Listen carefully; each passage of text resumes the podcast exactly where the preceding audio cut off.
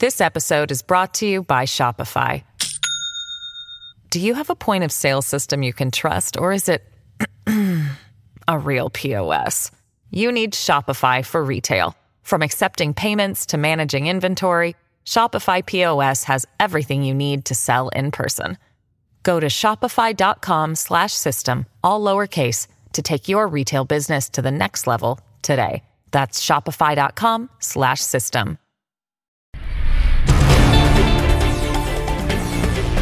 Hello, everyone, and welcome to Amanpour. Here's what's coming up.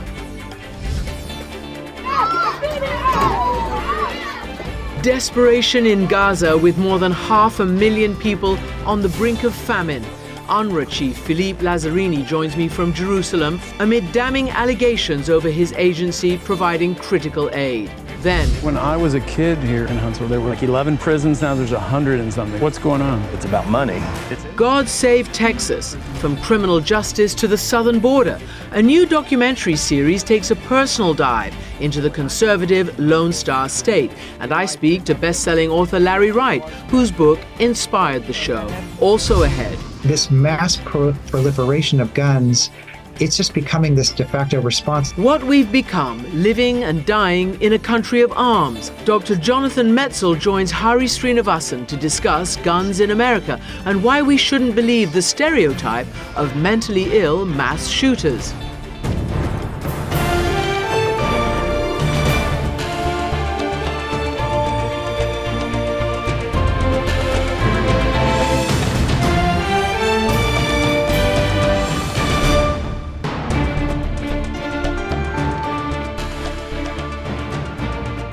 Welcome to the program, everyone. I'm Christiane Amanpour in London. Hospitals operating without power, a looming famine, and nearly 30,000 dead, according to the health ministry in Gaza, where the situation is desperate. President Biden is pushing for a ceasefire between Israel and Hamas, and Hamas political leader Ismail Haniyeh says the group is showing flexibility in negotiations, but still is ready to fight. An agreement could see some of the Israeli hostages released and a pause in hostilities, but for now, the war rages on. One of the key groups tasked with providing humanitarian assistance in that besieged enclave is the UN Relief and Works Agency, UNRWA whose leader is sounding the alarm about what he calls a man made disaster. But the agency itself is under intense criticism after the Israeli government alleged that 12 of its staff members were involved in the October 7 Hamas attacks, which left 1,200 Israelis dead and hundreds taken captive. UNRWA fired them and launched an investigation. And the agency chief, Philippe Lazzarini, joins me now from Jerusalem. Uh, welcome to the program, Philippe Lazzarini.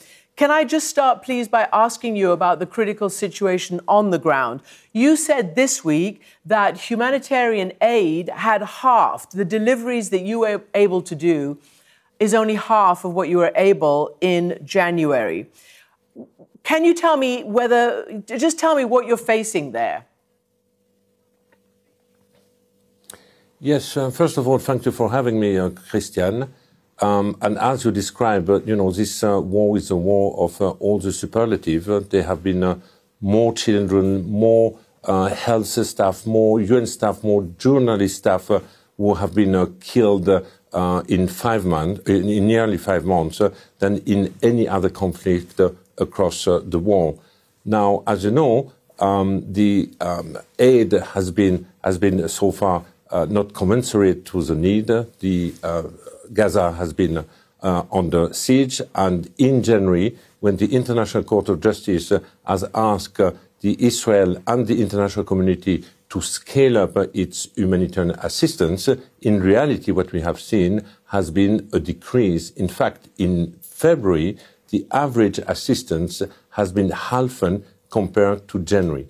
The type of problem that we have, first, is a, cumbersome administrative procedure on uh, the Egyptian and the Israeli side. But we have also seen over the last uh, few weeks uh, the main crossing of Kerem Shalom being regularly closed, which means that the flow of, of a convoy into the Gaza Strip is absolutely uneven.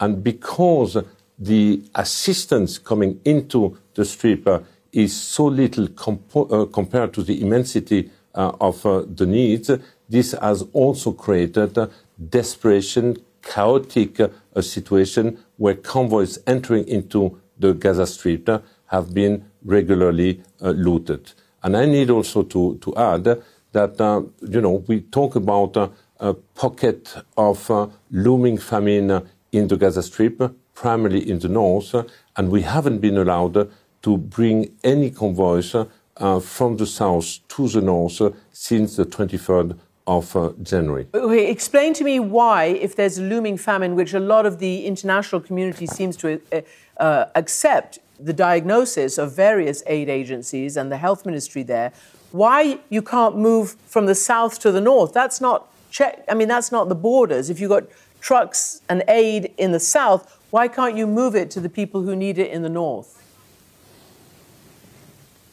Well, you, you have a certain number of uh, checkpoint, Israeli military checkpoint, and you need to coordinate every move of convoys from the south to the north. And in reality, uh, most of our demand to move convoys from the south to the north have been rejected. And whenever they have been accepted, we had also a number of security incidents. But the problem here, uh, Christian, is that we are talking about a man-made famine because in, in, we, we have a kind of a total blockage uh, for the people who are living in the north. The, the answer would be extremely easy. It's, uh, it's, uh, it's political will. It's uh, a decision to open a different crossing from the north, uh, which would allow to bring uh, urgent and critical assistance to the people who are trapped there. We hear more and more situations where there is not even enough animal food for human consumption uh, for the people uh, there. Wait, wait, wait. Let me just stop you. What, what did you say? Animal food for yeah. human consumption? That's what they're relying on? There's not even enough yes. of that? that we, we, there is not even enough of animal food, animal fodder for people to eat or to do bread with animal uh, fodder. Indeed. And we have more and more Uh, uh, stories of this uh, nature.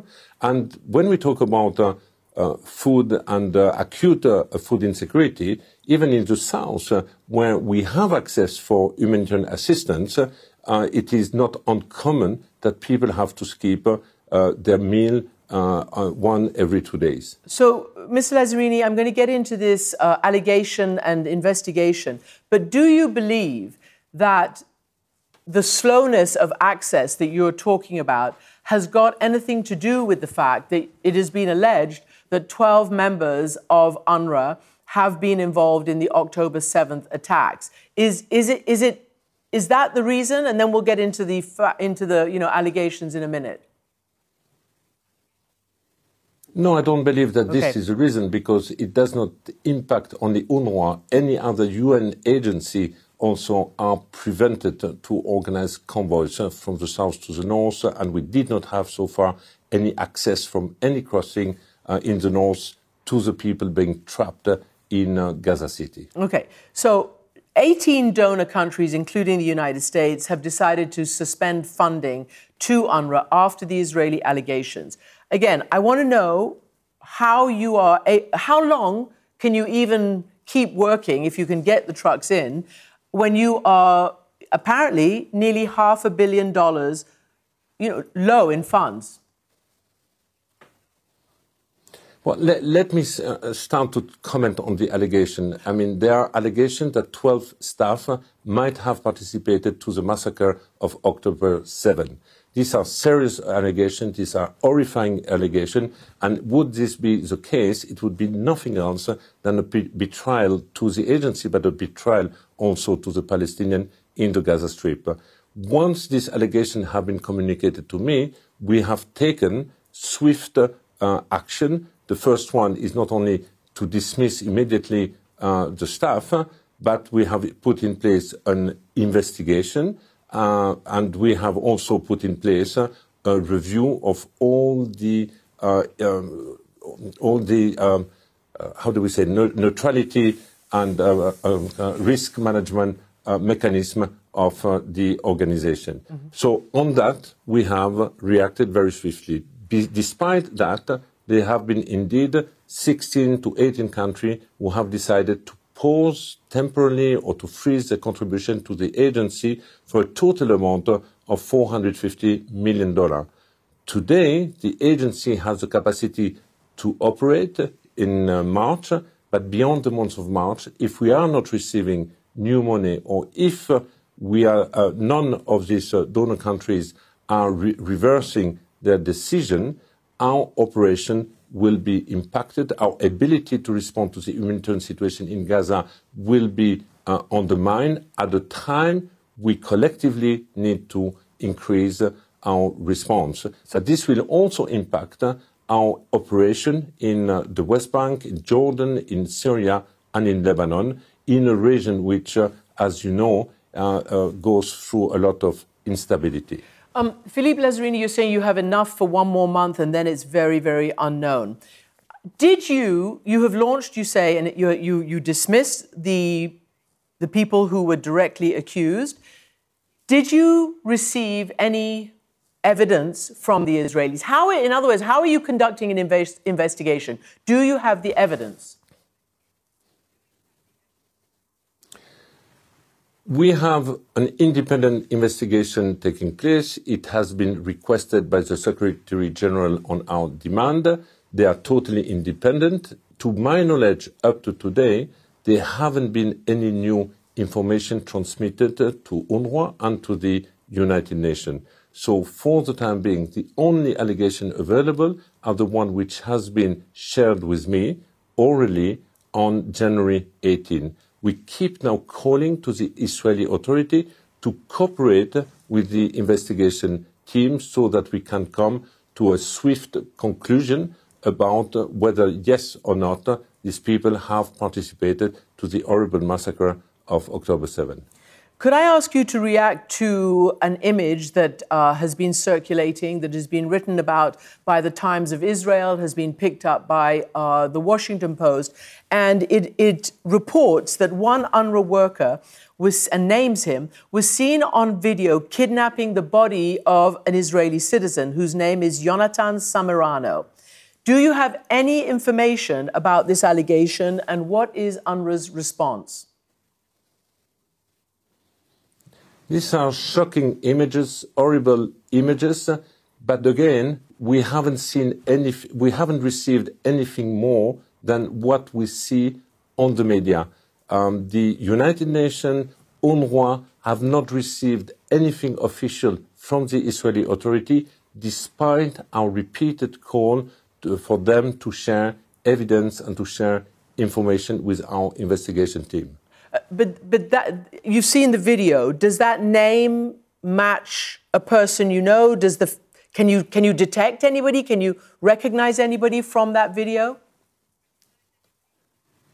I personally cannot recognize the person on the video, uh, as I indicated also that the name which have been transmitted uh, to UNRWA match our staff list. This is the reason why I have taken this uh, swift decision not only to terminate the contract of these people, but at the same time to initiate mm-hmm. this uh, investigation. But the picture seen on CCTV, I cannot uh, confirm whether if this person is really a staff member of UNRWA. For that, we need uh, more uh, forensic evidence to be provided to our investigation team, and we haven't received it given that, I just want to pull back a little bit. Um, look, metaphorically speaking, Israel has been at war with the UN since practically the creation of the UN and the creation of the State of Israel. They just think the UN is stacked against them. And when these allegations started coming out, the uh, spokesman for the government, uh, his name is Eylon Levy, said the following about UNRWA. UNRWA is a front for Hamas. It has been fundamentally compromised in three main ways hiring terrorists on a massive scale, letting its infrastructure be used for Hamas military activity, and relying on Hamas for aid distribution in the Gaza Strip. It has been compromised in a way that makes it not only a tool of Palestinian terrorism against Israel, but also an ineffective mechanism of distributing aid to civilians in Gaza. Now, that's not new, it was several weeks ago, but what is your response to that? This, this is absolutely nonsense. There is today a campaign uh, from uh, some part of uh, Israel to try to dismantle UNRWA, not because of this uh, allegation, not because of its proximity with uh, the de facto the Hamas authority in Gaza, but the real reason behind it uh, is to try once for all to address the refugee statute. There is a belief that if UNRWA leaves Gaza, leaves the occupied Palestinian territory, that uh, the refugee statute is um, uh, uh, addressed once for all, and through this also it will also undermine the future aspiration of the Palestinian for self-determination. So Norway's uh, prime minister has said that you know the idea of terminating the whole UN agency, which is what Israel is calling for, um, over these 12 employees is not the answer, he says. It would be like disbanding an entire police force instead of holding bad actors accountable. And he's, he's basically saying that without UNRWA, who would be responsible for the, the health, the education, the food of these 2.3 million people in the besieged strip? Who would do it if it wasn't UNRWA and Israel was successful in getting it disbanded? This is so true, and I keep saying that it is short sighted to call for the dismantlement of uh, UNRWA today. Um, look, at, look at what this organization is all about. We are providing uh, public services like education, like primary health, uh, to one of the most uh, destitute communities in the region, being the Palestinian refugees. Now, if tomorrow you have a ceasefire, we will enter into a long transition phase. If we do not have the primary tool to provide public services uh, to hundreds of thousands of girls and boys deeply traumatized in the Gaza Strip, uh, we urgently need to bring back uh, to an, education framework. What will we do? We will just sow the seeds for further hatred, revenge, and resentment. There is no one else beside the state or a strong administration which can bring back uh, such a number of uh, uh, children mm-hmm. into primary and secondary schools. There is no UN agencies, there is no international organization, and certainly not uh, the Palestinian authorities the day they will be present in the Gaza Strip. Uh, so it, it, was the it was the Norwegian foreign minister, but he also said any attempt to replace UNRWA now would be unable to match the infrastructure and support that you have, and would anyway take too much time.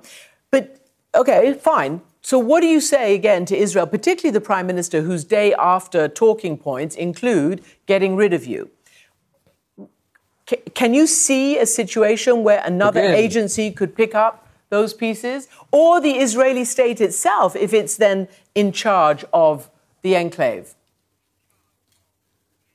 I think this is a very, uh, a really good question. There is absolutely no UN agency geared to provide public services to the scale UNRWA is providing to the Palestinian refugees in the Gaza Strip. So if you get rid of UNRWA, you need an authority, you need a functioning state to take over the activity. In fact, UNRWA is unfortunately a temporary lasting uh, agency, and our ultimate goal is to transfer all our activities to an em- emerging state, which would be the outcome of a political solution. So the answer today is let's have a, political trajectory, let's uh, achieve a, a, political solution, and make sure that UNRWA once for all can phase out because we would finally succeed what we haven't succeeded for more than 75 years. I want you also to comment, please, on um, a report in, I believe it was the Wall Street Journal, reporting about an, a U.S. intelligence dossier, which was released uh, sometime last week, February 21st, reporting low confidence that your employees had participated in the awful attacks of October 7th. Um, it, it, it said also that Israel's long standing dislike of the UN agency um, could mischaracterize much of their assessments on UNRWA and says this has resulted in distortions. This is one person in America, apparently familiar with this uh, uh, uh, intelligence dossier. So, have you briefed the Americans? What have they said to you about this? Because they said, look, it may, it may have happened, but they can't say it with conclusive confidence, only low confidence. And that, on top of that, uh, it said that it dispelled the idea that the UN had worked with Hamas beyond establishing how best to deliver aid. What have you said to the Americans, and what have they said to you about this?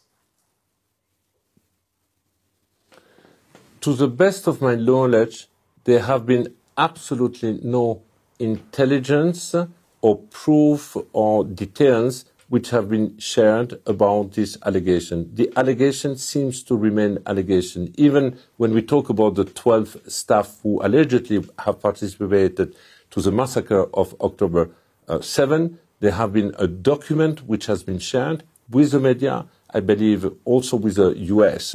And when we have asked what is in this uh, document, in fact, it was nothing else than the extended allegation or information which have been uh, leaked uh, to the public. The problem today is that uh, most of the allegations that we hear, and there are so many about UNRWA, are just allegations which are shared either through social media or through the journalists, but none of them are shared with the United Nations, and none of them, to the best of my knowledge, are also shared with the member states. How, first of all, they also allege that there were tunnels under UNRWA facilities like schools. How difficult is it to deal with a single authoritarian, take no prisoners or no criticism organization like Hamas when you are trying to deliver aid? How difficult is it for you to work around that? And how much do you, I mean, are you ever forced to compromise? Your values for that? As an agency, we have not been forced uh, to compromise because our mandate is really straightforward, is to bring to our school any uh, children of the Palestinian refugees. We had 300,000 of them in our school, girls and boys, in the Gaza Strip. And I have to tell you, Christian, that uh, many times also the Hamas was not really pleased that these children were attending our school rather than the schools uh, under the control of uh, the de facto and the Hamas authority. And we have seen it, for example, during the uh, summer camp, where whenever UNRWA was organizing summer camp, allowing uh, children to do artistic activities, uh, sport activities, we had up to 250,000 kids being registered whereas whenever the Hamas or the authority were organizing summer camp, they had only 20,000. And they have always seen, in reality, UNRWA also as being a cultural threat. It's a, it's a really dire situation in terms of this so much life being in the balance right now. Philippe Lazzarini, thank you very much for joining us. This podcast is supported by Sleep Number. Quality sleep is essential. That's why the Sleep Number Smart Bed is designed for your ever evolving sleep needs, so you can choose what's right for each of you whenever you like. Need a bed that's firmer or softer on either side? Helps you sleep at a comfortable temperature, quiets their snores? Sleep Number does that. Only Sleep Number Smart Beds let you each choose your ideal comfort and support, your sleep number setting. Sleep Number Smart Beds learn how you sleep and provide personalized insights to help you sleep better. All Sleep Number smart beds feature cooling, pressure relieving comfort layers for soothing sleep throughout the night. Temperature balancing bedding is designed to move heat and moisture away when you're hot. When you're cool, they hold their energy to help warm you. Sleep better together. JD Power ranks Sleep Number number 1 in customer satisfaction with mattresses purchased in-store. And now, save 50% on Sleep Number limited edition smart beds for a limited time. For JD Power 2023 award information, visit jdpower.com/awards. Only at Sleep Number stores or sleepnumber.com. This episode is brought to you by Shopify. Do you have a point of sale system you can trust, or is it a real POS? You need Shopify for retail. From accepting payments to managing inventory, Shopify POS has everything you need to sell in person. Go to shopify.com slash system, all lowercase, to take your retail business to the next level today. That's shopify.com slash system. Now, in the United States, the governor of Texas has declared a state of emergency in 60 counties where massive wildfires are tearing through the panhandle, threatening homes, farms, and businesses. It is the second largest wildfire in the history of the state and another devastating reminder of the climate crisis. Just one of the many challenges people there are facing, from the oil and gas industry to the criminal justice system. Now, a new HBO documentary series, God Save Texas, is taking a personal look at the often dark history of the Lone Star State, with three directors returning home to the hugely influential and conservative part of America. Here's a clip from the trailer. When I was a kid here in Huntsville, there were like 11 prisons. Now there's 100 and something. What's going on? It's about money. It's industry. It seemed like the prison just had this gravitational inevitability to it. Texas is about to kill an innocent man. What I saw as an unfolding tragedy created a kind of panic in me. Now, the show is an adaptation of the book by the same name by the Pulitzer Prize winning author and journalist Lawrence Wright. He's produced some of the most definitive investigations of our time, including on 9 11 attacks, the Camp David Accords, and the COVID pandemic. And Lawrence Wright is joining me now from Austin, Texas. Welcome back to the program. Thank you so much, Christian. I, I want to dive into, into God Save Texas in a moment, but you have reported from Gaza. You've done a lot of reporting in that part of the world uh, as a journalist. What do you make of the situation there right now and some of the conversation that we were just having about, you know, aid and the, the, the horrible politics all around it? Uh, you had a wonderful interview. I was very intrigued by it. Uh, I was in Gaza after Operation Cast Lead. I guess it was 2011. And, uh, you know, I had never seen such devastation, which doesn't compare at all with what we see now in Gaza. Uh, it, Gaza, you know, it's, it's a, it is a kind of prison. Uh, you know, sometimes Israel objects to the term the open air prison, but most of the Gazans that I spoke to, at least, had never been out of Gaza. They'd never even been to the West Bank. Uh, you know, it's a totally isolated entity. And uh, it's no wonder that there is this built up anger and frustration. Israel seems to think that they can eliminate Hamas uh, militarily, but I'm sure you've seen the polls that 75 percent of Palestinian support what happened on that awful day in January. That's Hamas. It was never that big. Uh, but, you know, it's not just the people fighting in the tunnels, it's the feeling that has erupted from uh, the population. And I think it's a totally misguided idea that you can simply eliminate Hamas militarily at the cost of 30,000 or more uh, civilian lives without enlarging the people that support that. Larry, and, I just need to stop you, know, you a you second. Make peace with your enemy. Yeah, yeah, you do, and, and they're meant to be trying to have some kind of, of ceasefire. But what I want to ask you also, because it's highly relevant, um, the huge Israeli public opinion for getting their hostages back. And you wrote a play called The Human Scale, which was about that very right. famous now exchange, I think, for Gilad Shalit, the uh, you know the soldier who was exchanged for more right. than a thousand Hamas prisoners. You explored, I think, the the the relative importance each side gives to people. Tell me what, what you were exploring there. Well, what caught my attention about the Gilad Shalit situation is the exchange rate between one population and another. They exchanged him for a thousand uh, Palestinian prisoners, and I call it the human scale. And you know, in one life can equal a thousand. I think that says a lot about what's going on. The the the undercurrent that drives politics in the Middle East is the devaluation of some lives and the overvaluation of others. Can we switch to the United States? Because we're going to be talking about, you know, sure. God Save Texas and your books and the and the show on HBO, etc. Which, by the way, I have to say, HBO is part of our parent company, um, Warner, you know, Warner Brothers Discovery. How should the rest of the world where I am, just look at America today, whether it be Texas, which is often a bellwether of certain politics, Alabama, the IVF ruling, the, you know, all the stuff that's going on. Just, just the Republicans, the Trump Republicans preventing aid to support a, you know, a fledgling democracy fighting for its life. How should we be thinking about this and yeah. where does Texas come into it? Well, the country is at an inflection point. I mean, we're marching into a very dangerous couple of months right ahead of us. And I'm no prophet on this. I can't tell you what's going to happen, but America, the future of our country is going to be determined, I'm convinced, by the elections.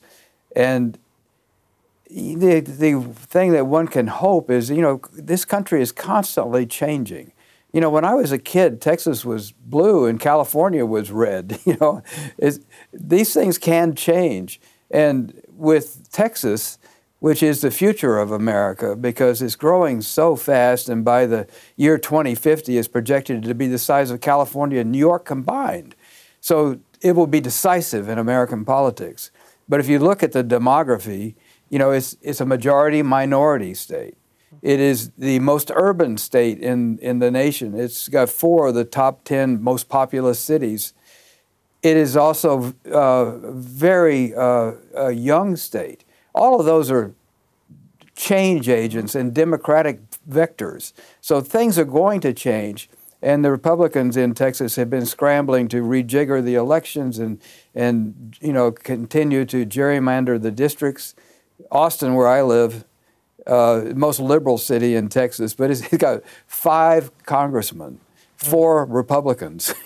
well, so that's that's what gerrymandering looks like in Texas. So let's talk about some of the, the three parts to this documentary uh, series. So they tackle a, a bunch of things. Uh, the first one I want to talk about is uh, basically the border, where one of the directors, and she is the Mexican American filmmaker Iliana Sosa. She explores how closely linked Mexico is to Texas, particularly in the area of, you know, El Paso and Juarez, the two border cities. Right. Here's a clip, and then we'll quickly talk about it. You close the border, it strangles our ability to live with one another. But there's magic in the multiplicity that defines this region, in being not one, but many in the in between. I didn't always have a word for it but the Aztecs did. They called it Nepantla. It's really interesting because she really focuses on this in betweenness between the two cultures. And as you know, it's become right. a huge issue again in the election. Both Biden and Trump um, are, go, uh, you know, are at the border, and it's just suddenly taken over again. What, what do you say about, about that clip, and uh, what do you hope that that particular doc will, will, talk, will say? Well, you know, the border is so stigmatized right now throughout America. And yet, when you get close to the border, you understand it entirely differently. It's not just the blue strip of, of the Rio Grande, it is a region. And, uh, you know, the border is, is wide, it, you know, but Main Street of El Paso is the main street of Juarez. It just it's just interrupted by the border. It's like one giant entity. And now, of course, it's been you know militarized, and it makes it very difficult for people to carry on the lives that they used to have, which was the free crossing from one side to another. And it is a it's a real problem. You know, when you have two million people crossing uh, without uh, documentation every year, it becomes an enormous uh, tactical problem for cities and states to handle. But at the same time, the odious uh, nature of the uh, politics surrounding uh, the border has stigmatized that region unfairly. Mm. And their pledges, if Trump gets back in, he's talked about big detention camps, militarizing, you know, the whole situation there. But Texas also has the dubious, uh, you know, infamy of being the execution capital of the country and maybe even the world. Um, in God Save Texas. There is another, uh, you know, episode called Hometown Prison, and this is the well-known filmmaker Richard Linklater. He returns to his hometown. It's Huntsville. It's where the the major, you know, the major execution uh, prison is there. I've actually visited it. Here's what he said. Well, this is a little clip. Even today, the criminal justice system looms over my hometown. It's not just people behind bars who are being pushed to the brink, it's state right. employees. After the executions, this was a long walk. What I was witnessing really unnerved me. And that's when I broke. You know, it's interesting. They, they are set to execute another person tonight, and it is actually interesting also to hear how this damages the soul of those who are doing the executing and part of that whole employee complex. Yeah. I was so moved by Rick's uh, segment on our documentaries. Uh, you know, he, he approaches it so humanely. He, he's not, he, he doesn't condemn uh, the people, but he condemns the, the actions, the, you know, the, the way the prison system has turned into an industry, the way the death penalty lingers, mainly because of politics. And, you know, I, I just I was so stirred by by his portrait of Huntsville and also amused. I mean, he had classmates in high school that became uh, prison guards and some who became prisoners. One who died on death row. His mother married a prison guard and then married a prisoner, and his sister had her high school prom in the women's prison. Oh my! So it's an intimate relationship. That that really is. That that's that's incredible. But yeah. You've also done writing that fictionalizes Texas, right? This is this is based on journalism, but yeah. Mr. Texas was your satire about Texan politics. What is it that is so endlessly fascinating about Texas? Well, there are several things. one is that we are a myth-making state. You know, if you think about Texas, even if you think about it from London, in your perspective, what people think are cowboys, oil men, you know, uh, and those are a big part of the state. But the mythology that we award that uh, is is very evocative. I used to live in Egypt. I think about the the pharaohs looming over modern day Egypt. Well, the, so does a cowboy loom over uh, modern day urban Texas. Uh, the other thing is, I think we, we kind of cherish our characters, even though there are some ruinous ones among them in, in our state house. But uh, Texas, I like the, the way that people talk, the, the, uh, the sense of individual liberty uh, which is sometimes used as a conservative club, but it's something that I, mm-hmm. as a reporter and writer, I also appreciate. Really, really interesting. Larry Wright, thank you so much for joining us. And the show, based on his book, is airing on HBO now. I'm Ina Garten. Welcome to Be My Guest, the podcast. One of the best gifts you can give friends is spending time together. But what's even better than that? Cooking with them. On Be My Guest, the podcast, new friends and old stop by my barn for some conversation and great cooking. We talk about food, life, and everything in between. Listen to Be My Guest, the podcast with me, Ina Garten, and join us wherever you get your podcasts.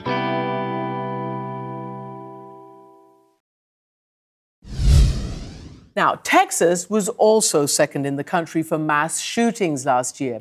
Despite pleas for tighter gun laws, public possession of firearms has only gone up in recent years. And in his new book, What We've Become, Dr. Jonathan Metzl lays out the social and political issues that get in the way of preventing these recurring tragedies.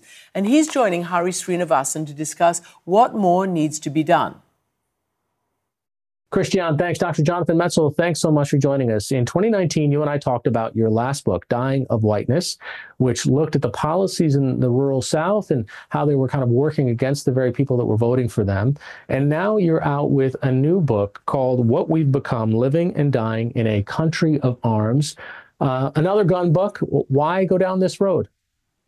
Well, it's it's great to be back. I actually didn't think I was going to write another gun book. I, I felt like the research I did in 2019 through Southern Missouri had really told me so much, and it's not that there's ever, you know, you've said the final word on this topic, but then a mass shooting happened in, in, in my hometown of Nashville, Tennessee, a very racially charged mass shooting. A naked white man with an AR 15 went into a Waffle House in South Nashville that was really full. It was kind of two, two o'clock in the morning, full of celebrating young adults of color, uh, killed four people, uh, injured uh, four more. And I'm somebody who studies race and uh, race and gun violence and, and mass shootings um, and mental illness. And, and I just felt like this was kind of a story that had to be told, both because of the local connections, but also because it, it became pretty clear uh, pretty quickly for me that this was a parable of many larger issues that are facing America. You spend a, a couple of hundred pages here just kind of taking apart that one story. And it is fascinating how many different layers you kind of unpack. I guess one of the first things that people wonder is how did this guy, who clearly isn't in his right mind, if he's you know, running barefoot to a, a Waffle House at two in the morning with uh, a, a semi-automatic weapon. How did he get his gun in the first place? And you kind of illustrate that this was not by any stretch uh, the first red flag. That the systems that we've set up failed. Right. I mean, th- this shooter, um, who I, I talk about in the book, I, I what, what I do in the book for for most of it is I I track the story of how this shooter and the gun got to the Waffle House on that night. And as you say, there were so many red flags. He he's he was from kind of suburban rural Illinois. Uh, he had bought his gun legally, like many mass shooters do. But over the years leading up to the shooting, he had had multiple uh, police encounters, first with local police, uh, you know, had done things including uh, jumping naked into a, a public pool uh, in Illinois, where he was from, uh, shaking a AR-15 in the face of one of his father's employees. And it leads up to the point where he ends up in Washington, D.C. at the White House demanding to speak with President Trump, tries to kind of jump through security, get, gets arrested. So he had police files every step of the way. And as I show in the book, at every step, they say this guy has at least four semi automatic weapons.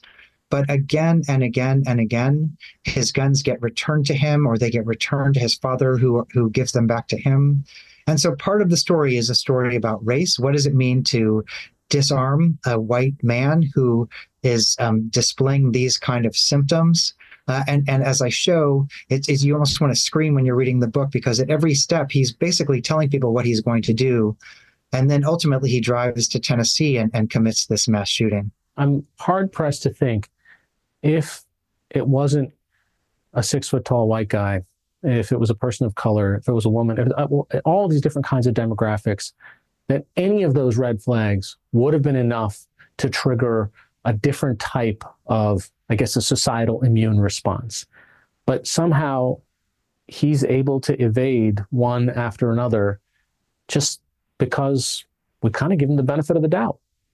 Yeah, that, that's exactly right. I mean, I, I, I have a kind of alternate reality I talk about in the book, which is imagine this same shooter, but as a six foot tall black man.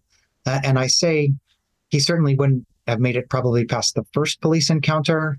But in the second police encounter, um, this uh, shooter, Travis Reinking, the real Travis Reinking, jumps naked into a public pool um, and then gets out and turns out he has these guns. And so part of the story is how he's repeatedly, he and his his parents, actually, his father, are repeatedly given the benefit of the doubt because, as I argue in the book, even uh, even a clearly disturbed white man is some seen as somebody whose rights are to be repeatedly defended. It's more about the right of somebody like him to carry a gun, even in this extreme instance, um, than it is about any kind of disarmament. And that's true in Illinois, and it's certainly true when he moves to Tennessee and then ultimately commits the shooting.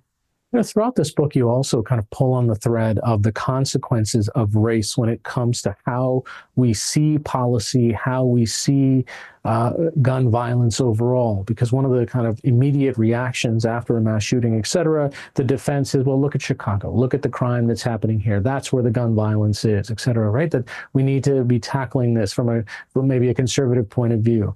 But then you you end up you also show that there's actually an increase now. It says I think 52% a majority of Americans now own guns. This includes liberal Americans and 41% of black Americans. That's a 17 point jump from just 4 years ago. What does that say to you? It tells me that owning a gun and carrying a gun has become become our de facto response to mo- moments of uncertainty and it also tells me that those feelings of uncertainty are very profitable. I mean, what I talk about in the book, for example, is after the police murder of George Floyd, um, the gun manufacturers and gun sellers specifically targeted Black and Latino Americans, saying you need a gun and the police aren't going to protect you. And also, that was based in real fear of what people were seeing in, in that video. Um, more recently, after October 7th, all of a sudden we're seeing Jewish Americans go out and buy guns who have never never bought guns before. And so, in a way, to me, it kind of is a structural problem that when we when we destroy the interstitium that keeps us feeling connected when we d- destroy really the the materiality of thinking we're in the same network that all of a sudden everyone is out for themselves. And that's in a way again why I fall back on a we need to rebuild civic and democratic infrastructure argument in the book because this this mass pro- proliferation of guns it's just becoming this de facto response. But it's also for me a bigger symbol, really, of the demise of our infrastructure that makes us feel like we're all connected. What you point out in this particular really tragic case is that this act of violence that he perpetrated on these people led to the purchase of more weapons. When I was interviewed by the media right after the shooting happened, I gave what I thought was the standard line, which is we need more red flag laws, we need more background checks, we need assault weapons bans. That's kind of the standard line for, for yeah. people like liberal public health people. And I still do believe that. But in the book, I unpack why that doesn't work. And I really, I mean, part of what's been controversial about, about, the book is I really take on the arguments of both sides and critique the arguments of both sides and try to imagine a different gun debate than the one we're having. And so part of the book is about what it means for liberals like me to get on television after every mass shooting and say we need more background checks, more red flag laws, it was just so clear that they wouldn't have worked in this case or many other mass shootings um, because they involve government databases that many gun owners uh, distrust. Because, as I mentioned before, just the politics of race really impact um, who gets to carry a gun and who is seen as a patriot and also because the other side, the, uh, for me, the the um, you know the NRA side um, has been so good at rallying the liberal response by people like me into um, scaring people that people like me are going to go take their guns. And so that hmm. leads mm. to more gun sales. It leads to more institutions that are dominated by, for example, NRA uh, anointed judges. And so, really, what I'm trying to do in the book is use this shooting to show certainly why the um, NRA side has has used these tragedies for its own purposes, and, and, and, and that's part of it, but also the limitations of, of what I thought was my standard approach for thinking about new new ways forward. You pointed out that during the shooter's trial, what was happening in the Tennessee legislature was pretty counterintuitive. To kind of explain. You know, that's part of the race story I tell in the book. You know, we had this. I mean, the the pathology of a naked white shooter with an AR 15 killing young people of color, young adults of color. It just could not have been more clear. Um, and, and what I talk about in the book is Tennessee had two ways to go. We could have either said, let's come together, learn from this tragedy, and figure out a way. Or um, we could have said, well, this means we need more guns. And, and I really center a lot in the book on a gubernatorial election that happened right after the mass shooting, 2018 uh, governor's election in, in uh, in Tennessee, and there were public health candidates, and there was one candidate, Bill Lee, um, who said, um, "This means we need more guns. I'm going to actually do away with all the gun laws." And and what happened was, at, right after the shooting, Tennessee elected a guy who did the opposite of what it would have done to to um, to, to stop the shooting. And then the book ends um, with another uh, example in 2022 where when the shooter went to trial, you know, five years after the shooting, they couldn't charge him with a gun law because between when he committed the crime and when he went to trial, um, carrying the gun the way he did wasn't a crime anymore. And so we keep doing the thing that's the opposite um, of, of what we should be doing in a way. And I really try to ask what what does that mean? What does that tell us about about about what we've become as a society? You know, along with taking apart kind of how the public health argument has, uh, in some ways, failed us, you also take a look at mental health and how, you know, our focus right now uh, on mental illness uh, as the reason to blame for what these perpetrators do. I mean, where does that fall short? Well, I'm a psychiatrist, uh, and, and and I think that there is an important role for mental health, just not the role that we've been put in a lot of times. In other words, um, what I show in the book is that after many mass shootings, for understandable reasons, many mass shooters, including Travis Reinking in the Waffle House shooting that I write about, suffer from symptoms of mental illness. Um, but as I show in the book, that's not the same as saying that the mental illness was the only thing that drove them to commit their crimes. In fact, when I start to list out all the factors that lead to mass shootings, mental illness often isn't in the top 30. Uh, it's, you know, loose gun laws, history of um, uh, history of violence, history of substance use, all these other factors. Um, and so I try to be very aware of that. I do think there's a role for mental health. But what we saw for a long time is that mental health was the one thing that the right and the left could agree on. In other words, um, people on the right would say it's not a guns problem, it's a mental illness problem. But people on the left would say, well, look, we have the New York SAFE Act, for example, or in Tennessee, where I live, uh, legislation after a mass shooting that said mental health practitioners are the ones who need to be the ones who are alerting authorities if patients are being threatening. And really, what I do in the book, I hope by the end of the book, people will realize why it's important to have mental health as part of this conversation, but why putting mental health practitioners at the front by themselves of this issue it, it, in a predictive role really is statistically um, just doesn't doesn't really do the job we want it to. Um, in a way, it, it's based on stereotypes of mental illness um, many, um, many, many people come to mental health practitioners uh, voicing some kind of hostility, but only a minuscule percentage of them um, go on to commit crimes. Um, and the other point is, I just think mental health expertise is very useful at looking at the bigger issue, which is the polarization around guns in America. And that is never part of the formulation. So, what are some of the new ways forward that you figured out, I guess, in the writing of this book, doing the research? I mean, what can we kind of learn from how the NRA was able to communicate their viewpoint to people? Because they seem to capture the essence of what it feels like to own a weapon or the freedom that that in that sort of uh, brings about versus kind of the public health argument that we kind of heard from saying, oh, you know, we, we really have to look at this as a public health issue and as a, a health problem.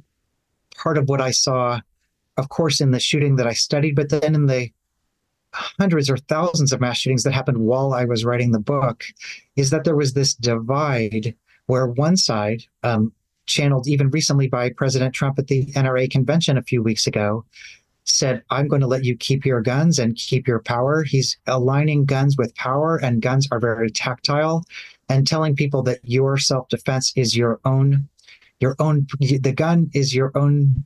Your own first responder, as somebody told me, it's your it's your tactile material uh, response, and then people like me who are arguing for abstract government regulations, databases, rules, and regulations, which um, I think are important and I wish we had them, but they end up just playing into the hands of people who are saying, look, these guys are promoting big government. And so, what I do in the book toward the end is I try to imagine a new kind of gun debate that's based in building infrastructure. I uh, argue for making public safety and entrepreneurial project, bringing in, um, I, I, use research, for example, that talks about how there are these small studies that show that if you fix streetlights and, and open up green space um, and invest in education and jobs programs, uh, that actually that reduces gun crime. And that those are just tried in little areas.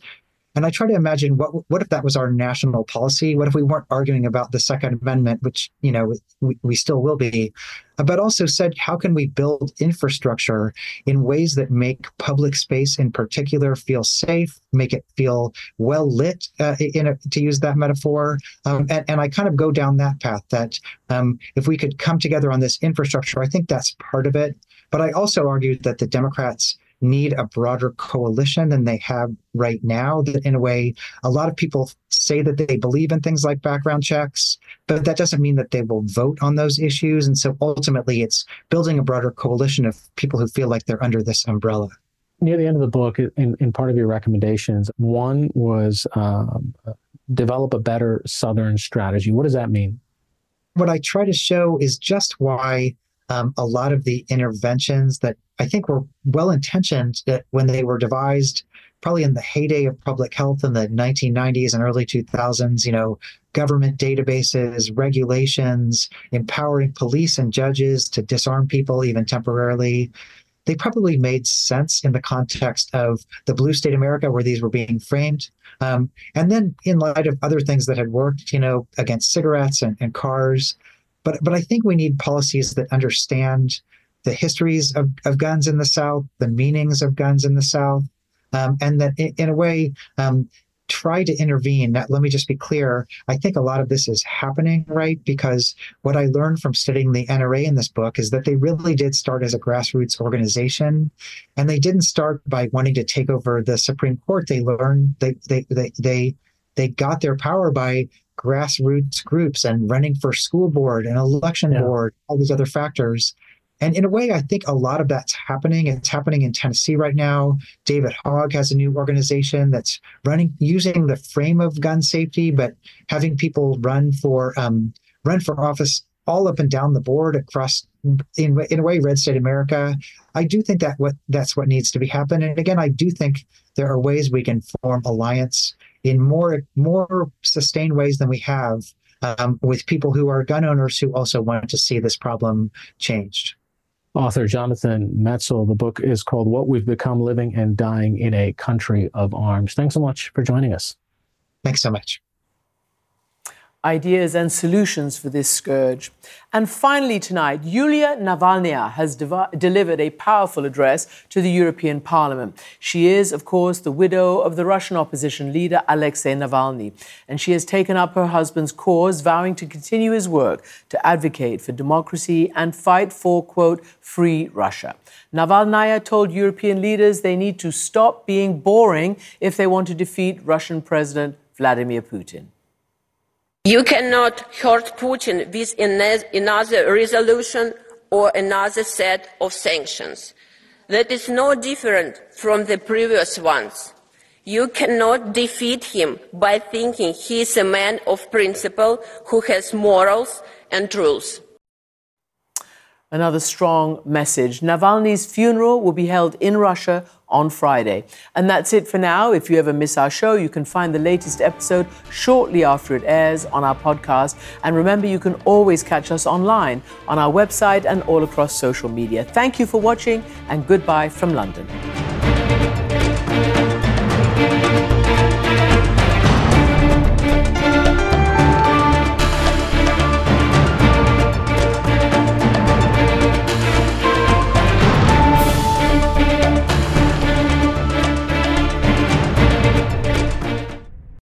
Quality sleep is essential, and that's why the Sleep Number Smart Bed is designed for your ever evolving sleep needs. So you can choose what's right for you whenever you like. Need a bed that's firmer or softer on either side? Helps you sleep at a comfortable temperature, quiets their snores. Sleep Number does that. Sleep better together. JD Power ranks Sleep Number number 1 in customer satisfaction with mattresses purchased in-store. And now, save 50% on Sleep Number limited edition smart beds for a limited time. For JD Power 2023 award information, visit jdpower.com/awards. Only at Sleep Number stores or sleepnumber.com.